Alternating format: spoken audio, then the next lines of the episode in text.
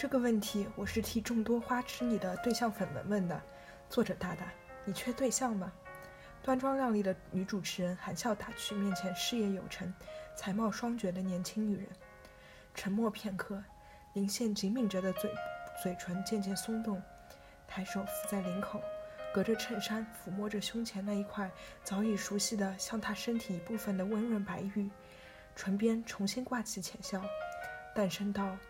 可能要让大家失望了。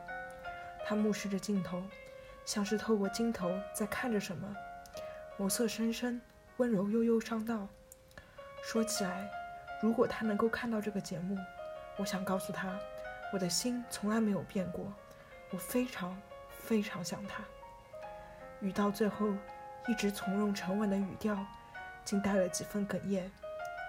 十月末的夜风从打开着的窗户吹拂进来。带着深秋的丝丝凉意，倚靠在床上，身形单薄、长发微卷的端丽女人，像是感受到了冷意，不由得抱紧了怀中半人高的毛绒泰迪。她凝视着屏幕里卓尔不凡的女孩，温柔如水的眸里盛满了化不开的深情与忧郁。这里是宜平下属的一个生活节奏缓慢的小县城，靠近那一年。萧婉清与林宪身心交付的那一晚，行至的那一段江岸。离开暗江市后的很长一段时间，萧婉清失魂落魄，茫然无助，满心是对林宪的牵挂与不舍，向往后漫长人生的绝望与厌倦，像是一次又一次被命运放逐。天地虽大，他却无处可往，无知可依。他以为自媒体写稿，兼顾邮寄投稿为生。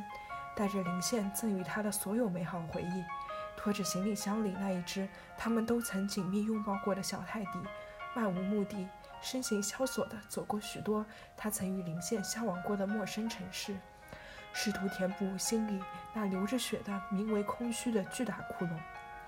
可走的路越多，遇见的人越多，周围的环境越热闹，他便越寂寞、越仓皇，越明白。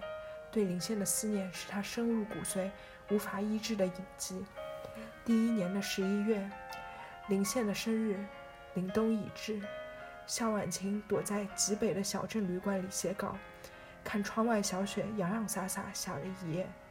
宪宪说，要与他看人生中的第一场雪呢。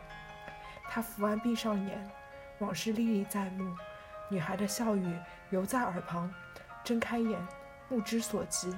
却只有深沉凄楚的夜色与苍凉。寒冬腊月，他终是撑不住病倒了，缠绵病榻大半个月，断断续续的发着高烧，看着窗外雪下了一场又一场。很多个夜里，他烧得迷迷糊糊，咳嗽的睡不着觉，无力起身烧水止咳，瘫软于异乡的小床上，消极厌烦地问自己：这样活下去还有意义吗？不想挣扎了。活着好累，可他侧目看着床头合照里林宪望着自己的爱怜神色，抱着怀中小泰迪冰冷却柔软的身躯，到底还是舍不得，还是贪恋。有生之年，他还想，还想再见林羡一面，即使只是远远的一面。在林家原谅了他以后，又或者在林羡忘却了他以后，假使有一天他要死了。回不到故土，葬不在故乡，他的灵魂还能在哪里安放？病终是慢慢的好起来了，他带着病躯，结束了漂泊，来到了这里，来到了这个除却安江市外，有着他与林县最多幸福、最有无忧无虑回忆的地方。倘若当真有撑不下去的那一天，他想在林县曾经给予过的温柔乡里埋葬。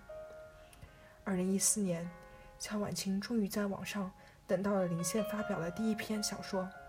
他死去已久的心，终于在爱人的文字中，在重获林宪的消息后，一点一点复活了。凭着敏锐的市场直觉与过往丰富的数据营销经验，他背地里帮林宪有策略的买了他过往合作过的信任的隐晦营销，亲自拟定了针对不同平台投放的推荐策略与稿件。加上温头的锦上添花，本就有实力，只是欠缺名气、没有受众接触渠道的林宪，如他所料般一本成神。萧婉清像是在大海中失去方向、随风漂泊着的船只，在拥有了远远注视林线的渠道后，重新找回了航行的方向。林线在成长，他无法在他身边陪伴他，可他依旧想要成为他安心的后盾，想要尽己所能地帮着他，为他遮风，为他护航，让他走得顺一点，走得远一点。他重振旗鼓，隐藏于网络之后。捡起了曾经与温童规划过的蓝图，以自身卓越的文字能力与精准的市场眼光为资本，以公众号为第一平台，着手经营属于自己的自媒体。他一个人，自知时间有限，精力有限，故而求质不求量。自己撰稿外，众筹接受优质投稿，稳扎稳打的积累受众。在几篇大爆的社评文后，公众号逐渐走向正轨。他也慢慢打入了一部分自媒体人的小圈子。他没有很大的野心，只希望有一日林线站得更高后，倘若需要有人为他说话，有人为他造势，他可以站出来发声，即便他的声音可能微弱。二零一七年，对门熟识已久的老邻居敲响了小婉清的门，询问他是否有时间帮忙带一个班高中语文的课。学期中办。学校一时半会儿招不到合心意的代课老师，所以一下子就先想到了新人的他。对方自他搬来这里，无意中照看过一次他早下课自己溜回来却没带钥匙的小孙子后，一家人就对他多有照顾。公众号现在除却他，日常运营还有其他人员，他的工作量并不大，主要是审稿与撰稿。兼职不知道是不是远离人群太久了，他写稿也有些平静了。肖婉晴思虑再三，应下了这个请求。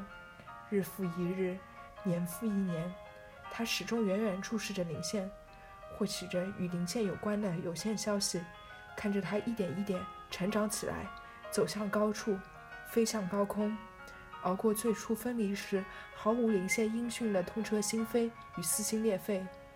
远远关注着他的日子久了，工作忙了，肖婉清发现。生活开始变得没有很难过，只是不快乐，像是一个单方面的长久异地恋。林线始终是他牵肠挂肚的恋人，他只是很久都没有与他相见了。他只是时常夜深梦见他，不舍得从梦中醒来，会发现枕头又湿了一大块。林线说，他的心从来没有变过。肖婉清看着屏幕，眼眶发酸。他拾起床头的合照，指尖眷恋地摩挲着女孩明媚的面容，目色缱绻地低头亲吻。羡羡，他在心底里哽咽地叫唤她的名字。这些年里，他看着林线的微博简介，无数次想过不顾一切回去找她，可是时日越久，他便越是没有勇气了。两年前，林线声名鹊起之时，关于他的家事也被挖了出来。粉丝八卦里流传过一个笑谈，说是听过林倩母亲讲座的人说，在半年前某次讲座上，周教授无意间说起女儿，表示对她唯一的要求是希望她谈一次正常的恋爱。所以说，他们作者大大以前谈过的恋爱是有多不正常。肖婉清明白，周庆对她的抗拒并没有随着时间消散。况且，林倩凤凰正茂，世界。越来越广阔，而他却渐渐走向了日暮。他从林线那样的年纪走过，明白了，有时候坚持久了，人会分不清你坚持的是爱，还是对过往放不下的执念。他害怕他的出现，已经是越来越不合时宜。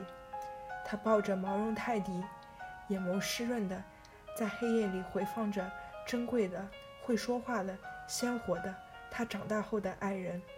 一遍又一遍，含着泪，直至天明。